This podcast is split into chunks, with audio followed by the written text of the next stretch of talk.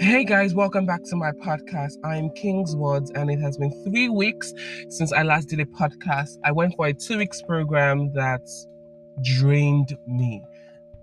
So my Friday became preoccupied, and I actually recorded different episodes, but listening to them now, I don't think they made sense. So this is me doing a new episode on a brand new day. Today we are going to be talking about suicide.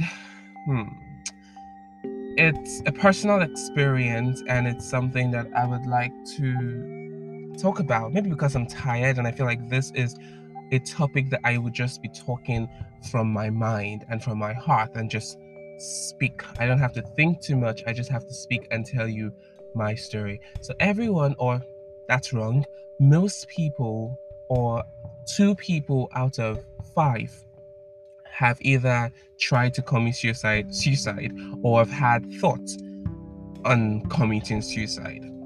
And I'm part of that two out of 10. And I don't want to say too much here, so I'm just going to read out the poem that I wrote and then I'm going to dive straight into my story. So the title of the poem is You're Just Noise. I cannot control this anymore. The further I pull away, the stronger my want for more. The secrets I keep are becoming too much load. And the fact that there's no one to tell makes me want to explode. When I sit still, your voice is all I can hear. The advice you gave me is more than I can bear. You promised me total freedom but what you asked in return was against my religion. You said the only way to end my misery was to devise a means to end me.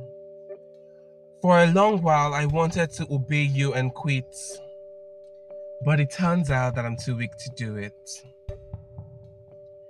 Years after years, I heard you become louder, and while I stayed idle, you grew stronger. I finally discovered one thing that made me wiser. I realized you have not the full power to be a murderer. You depend on me to take my own life, for you yourself have not the hand to lift the knife. So if you want to end me, then do it yourself. Because I now know better than to kill myself. I wrote that July 2019, July 7th, 2019, around 2:28 a.m. and that's when I finished. And when I was younger, I had this experience. It wasn't rape, it was just a should we call it intensified molestation that happened for a period of a whole year. So um, I just grew up having a lot of thought. I just grew up feeling very dirty. I grew up feeling like as long as that was part of my story, it, it wasn't going to. Um, I'm, I'm never going to reach like a certain goal. I okay, so I felt dirty, and I felt like because I felt that way, I couldn't genuinely be a good person. And being a good person is something I work daily on every single time I want to treat someone right, not because I want the person to tell me thank you, but because I want the person to say, Oh, I've met so many terrible human beings, but then I met him and he was very nice to me. That is like something I look forward. I know I can't please everyone, but it was something I just really wanted to do and something I still do. But it wasn't working out well for me. So I said I can't control this anymore the further I pull away, the stronger my want for more. So now, by that, I really meant that I try to remove memories and I try to, because the more I thought about it, the more it felt like at some point in my life, I would have to act on the thoughts in my head. And what were the thoughts in my head? The thoughts in my head were very sexual. So I thought, oh, the more I think about it, the more I'm going I have tendencies to act on those thoughts. And I just really, really wanted to stop thinking I wanted to feel like a good person. But every time I did something, it felt like I anytime I felt I did something good, it felt like I had a dirty past. And if people found out, I would not be that person I really wanted to be. So that was very uncomfortable. for me and because of how I or what I wanted to be was terribly uncomfortable. And the secrets I keep are becoming too much load, obviously, about being intensively molested. And the fact there's no one to tell makes me want to explode. The truth is, unlike so many situations where you don't you don't have people where who you can talk to, I do, and I did. And I didn't just take the I didn't just feel like they would understand you know when people want to commit suicide they say that oh no one loves them or even if someone loves them it's not enough or it's it's not sufficient or it's just one person out of like a million people. But that's not the case which was very which is why it was very difficult for me to go through with the plan. Because i knew that people loved me. I knew i had friends and i was fortunate to have this and it became really hard that it, i wasn't going to kill myself or i wasn't trying to kill, not in quotes, ki- well, literally, I wanted to kill myself, but like, I wasn't trying or I wasn't going to kill myself because I felt alone. I was going to do it because I felt I wasn't meeting up the to the expectations people had for me.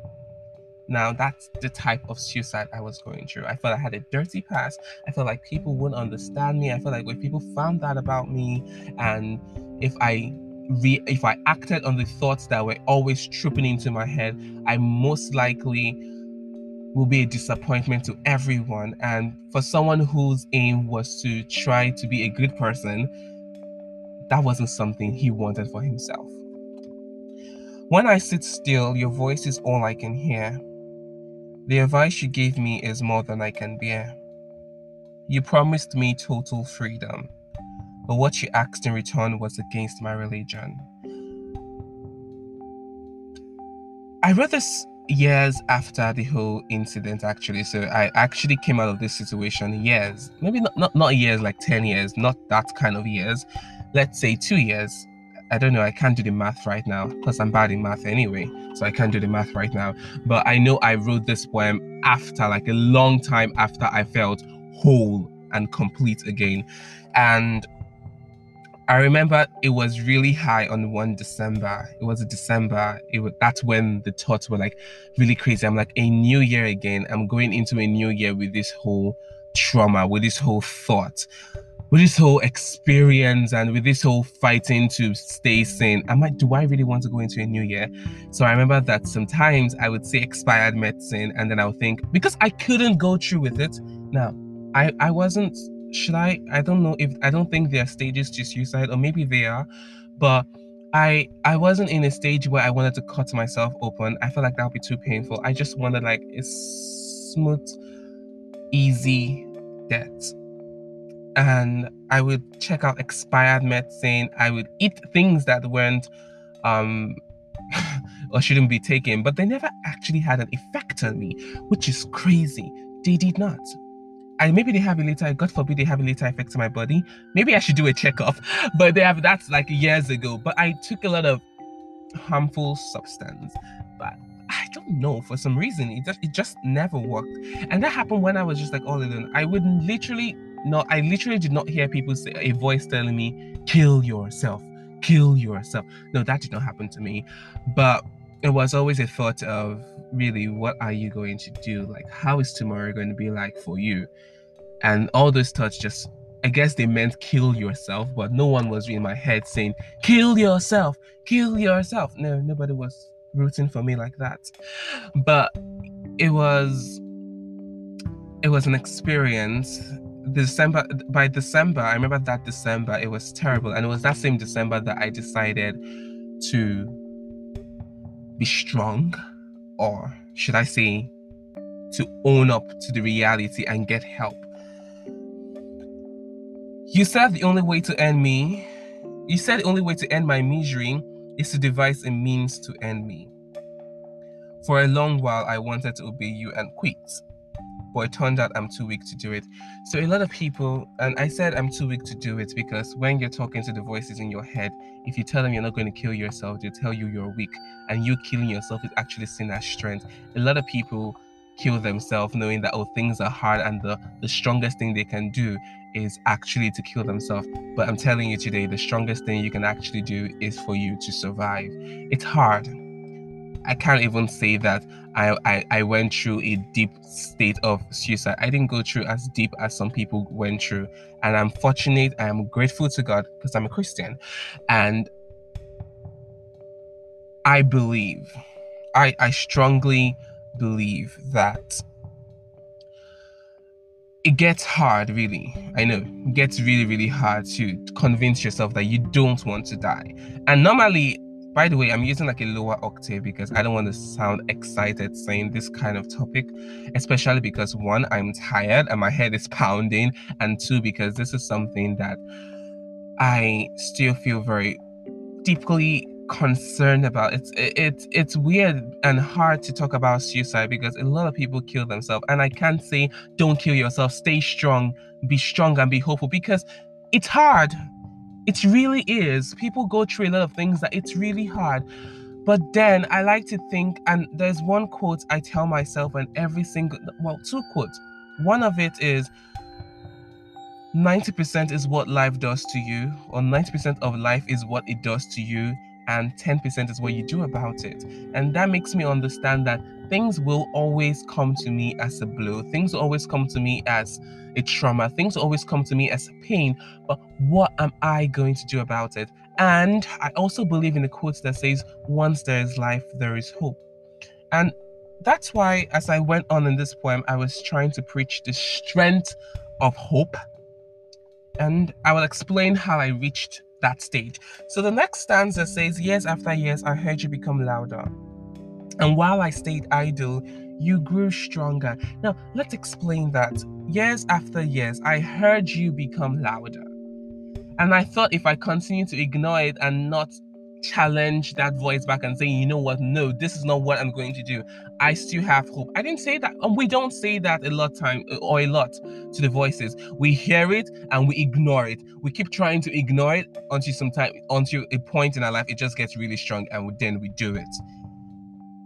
But and that's why I said years after years, I heard you become louder. And while I stayed idle, you grew stronger. But I finally discovered one thing that made me wiser. I realized you have not the full power to be a murderer. What did I mean by that? I think I should just read the next stanza. Maybe that would explain what I meant by that. So the next stanza says, You depend on me to take my own life, for you yourself have not the hand to lift the knife.